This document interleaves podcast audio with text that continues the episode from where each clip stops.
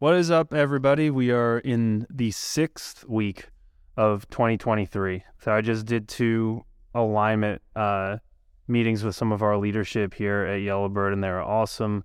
Um, the dust is kind of settling around here after the big changes we've made.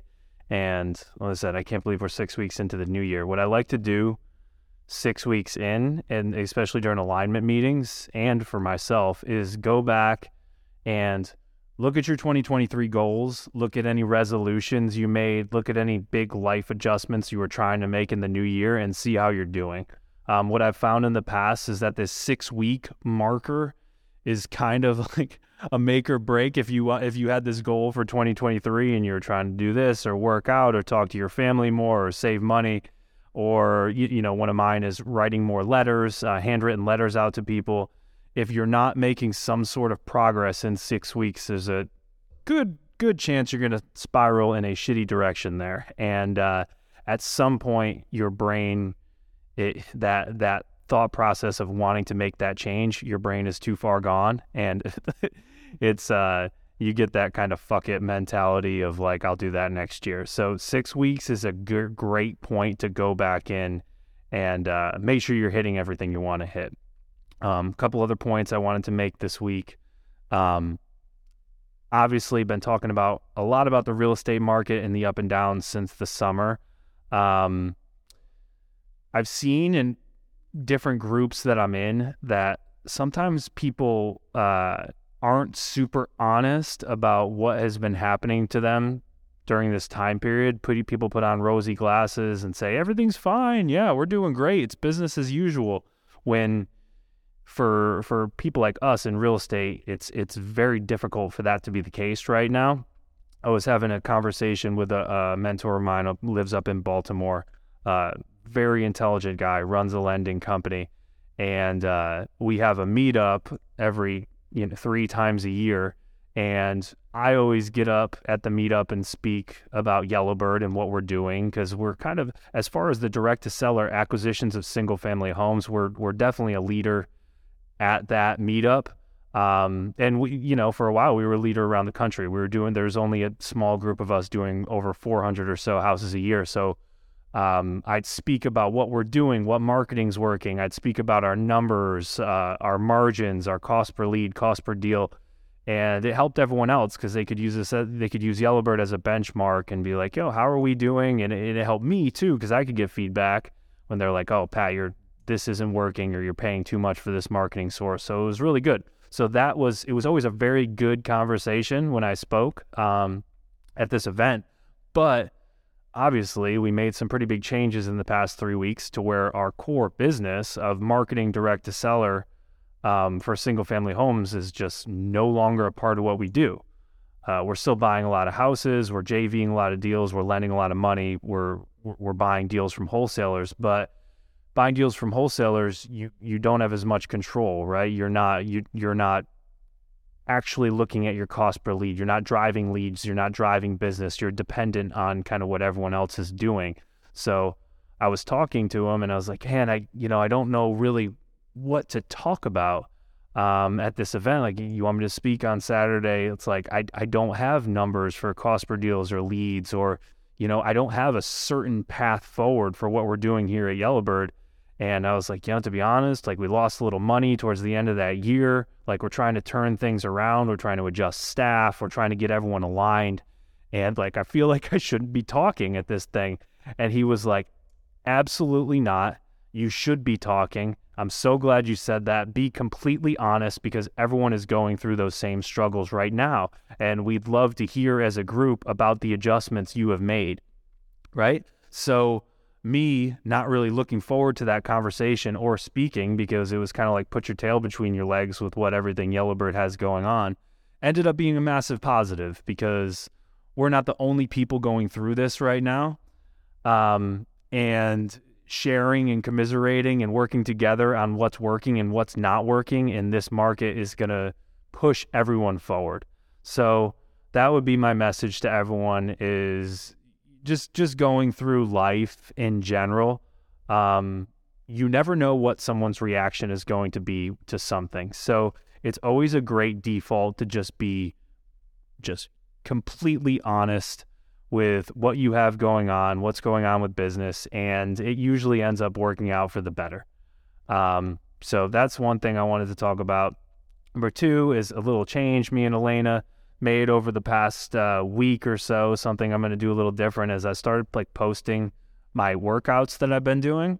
Um, and the reason I do that is because I always I'm always switching up what I'm doing to keep it interesting. And I love um, I love content on people's workouts and what they do because it can change your perspective on what you're doing to work out. If you worked out a certain way for five years and you thought you were in great shape because of your times or the volume that you were doing, and then you get woken up to someone else who's doing three times as much as you, it just helps give you perspective. And it gives you much with like what I was just talking about a cost per lead or cost per contract. People posting their workouts gives you a benchmark on what you could what you can do and, and what level you want to be at. So I hope it helps some people. I'm looking forward to getting some uh, um, some feedback from that. Um, but those are kind of the work workouts I do on my own. Um, and it's going to be obviously a little different on the Miracle Morning ones because we're doing for for all skill levels there. But uh, definitely reach out to me. Reach out to me with the workouts that you guys are doing and uh, I just love posting that kind of stuff. So that's been something I've I've enjoyed this week. Another thing this week, it was actually today. Um, I'm running a uh, like a leadership development course. I'm I'm calling it for our leadership here at Yellowbird. It started in December, and uh, we had a little bit of a pause there because of the holidays, but we picked it back up this morning, and the conversation was phenomenal. So the topic uh, this morning was uh, we're reading Jocko's book, Extreme Ownership, Jocko Willink, um, which we've read a couple times here at Yellowbird. But I think the fundamental, uh, the leadership fundamentals in those books are uh, just phenomenal. And uh, it really speaks to who we are as a company. So we're using two Jocko books and a John Maxwell book to go through the class and some other tools. So honestly, if anyone's interested in that in that leadership development piece of it, feel free to reach out. Also, uh, we're going to run the class again once this one's finished in like three months or so. So, thinking about whether we bring in some outside people who want to be a part of it. We're not really sure where that's going to go, but the Yellowbird people that are a part of it now uh, are loving it and getting some great feedback. Um, our takeaways this morning were. Uh, the most important was we did the first part of the Jocko book and we talked about the importance of clarity of vision, right? So everything branches off leadership casting a clear vision for the organization that that leader is running. And it was interesting. I have five other talking points here that I want to that, that I want to bring up, but every single one of these talking points comes back to clarity of vision. Um, so another point here is bring me solutions, right? If you're a leader and you're the people you're leading are bringing you solutions rather than problems, that's the type of organization you want, right? But no one below you can give you a proper solution for a problem that they're trying to solve if they don't know where the fuck they're going, right? If they don't have a clear vision if Elena doesn't have a clear vision for where we want this whole thing to go, then how the fuck am I expecting her to come with me to a solution to a problem that she doesn't even know what the problem is, right? So that's one. Um, second one is uh, be a leader within your organization. So lead down and lead up the chain of command, right? So a good example of this is uh, Sarah is my executive assistant. She's also chief of staff of the whole office. So she's leading everyone below her, but also leads up to me, right? Sarah is pushing me forward, um, pushing me forward on tasks, projects, um, whatever we got going on. And she does not have the opportunity to lead her, her people or lead up to me if she doesn't have that clarity of vision, which comes back to me again. Uh, communication is uh, is is the other piece of it. So open communication with everybody involved, uh, everybody involved below you, everybody above you. If people are on the same page, if you can't communicate that vision to the people you're leading, then you're never going to get there.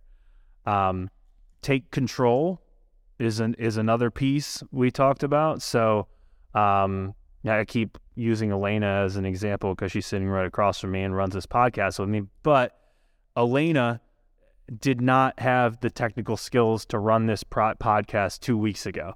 She took it upon herself to take it over, talk to Matt, do the shit she needed to do to take control to run the podcast.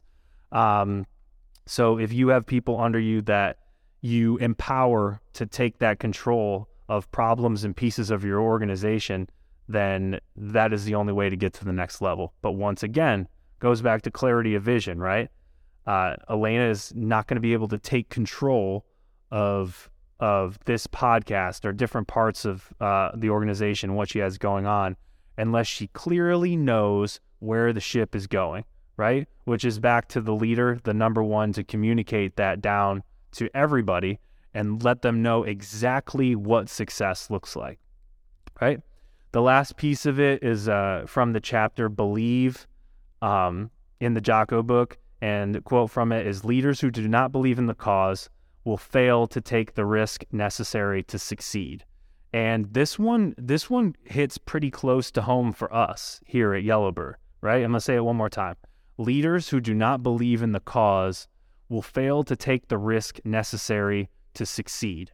So, Yellowbird two years ago, we had this goal in our head that we were going to be one of the biggest flipping companies in America, right? We were going to do over 30 houses direct to seller a month, so 40 or so houses a month in total and uh, we were going to do over 400 flips every single year. It was super clear, and I painted that picture perfectly for everyone in the office. And what that did was it aligned our sales team with our marketing team, with our admin and our transaction coordinators and our management. All had one goal that we were reaching for to be one of the biggest flippers in the country, do over 400 deals, and be over 30 houses a month every month. And this picture was painted clear, and what do you know? We got there, right? So, what happened after that? What happened after we stayed consistent 30 houses a month this summer when we had the Fed interest rate hike over in June, the 75 bip hike, and our hedge fund offers went away. Real estate market kind of went south for a little bit. Mortgage rates were going up. We were having trouble selling things that vision kind of went away, right? Because we weren't able to sustain that 30 houses a month and keep our balance sheet that high during a turbulent real estate market. So at that point, we didn't have clear vision on what the next step was. And I saw what that did to our office over the last couple quarters of the year because the vision was so clear before.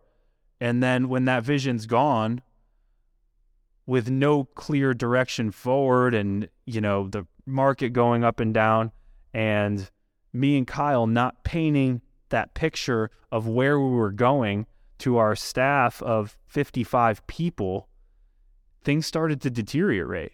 And not deteriorate, deteriorate horribly, horribly, but they did. You know, we had some people leave. People had, you know, weren't exactly sure what they what they were doing or what their job was because our volume was way down.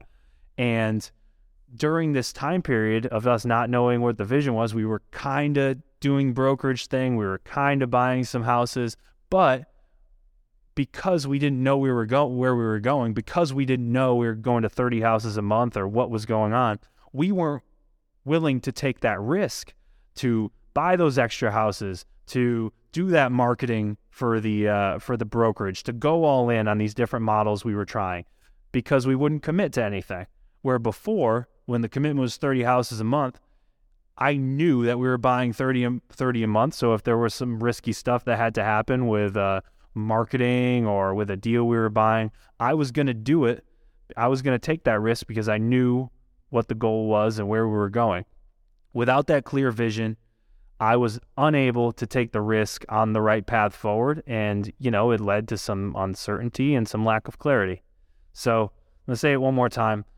Leaders who do not believe in the cause will fail to take the risk necessary to succeed. When you are all in on the vision and you know exactly what it is, uh, it's that mentality of burning the ships behind you and we're going to do this, we're going to accomplish this goal by whatever means necessary, right? And that makes you very, very powerful if you're in that spot.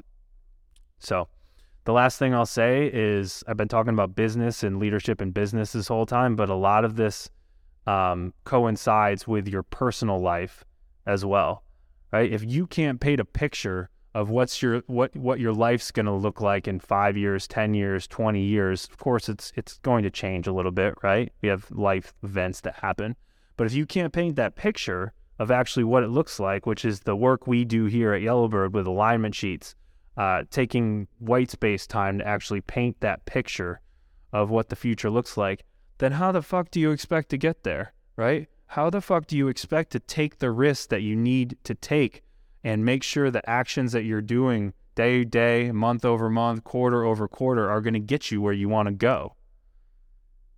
Right? I, I can tell you right now that they won't get you there, right? Living your life with intentionality running your business with intentionality is more fulfilling and it keeps you on track, it keeps your spouse on track, it keeps your friends on track to go exactly where you want to go. So I would urge everyone to take a look at that, take a look at what's going on in your business, what's going on in your personal life, and make sure you're in control of it. So, because what we talked about this morning was, you know, we talked a lot, a lot of different leadership pieces, but it all stems from having that clarity of vision and knowing where you're going. So, thanks for listening, and uh, talk to you next week.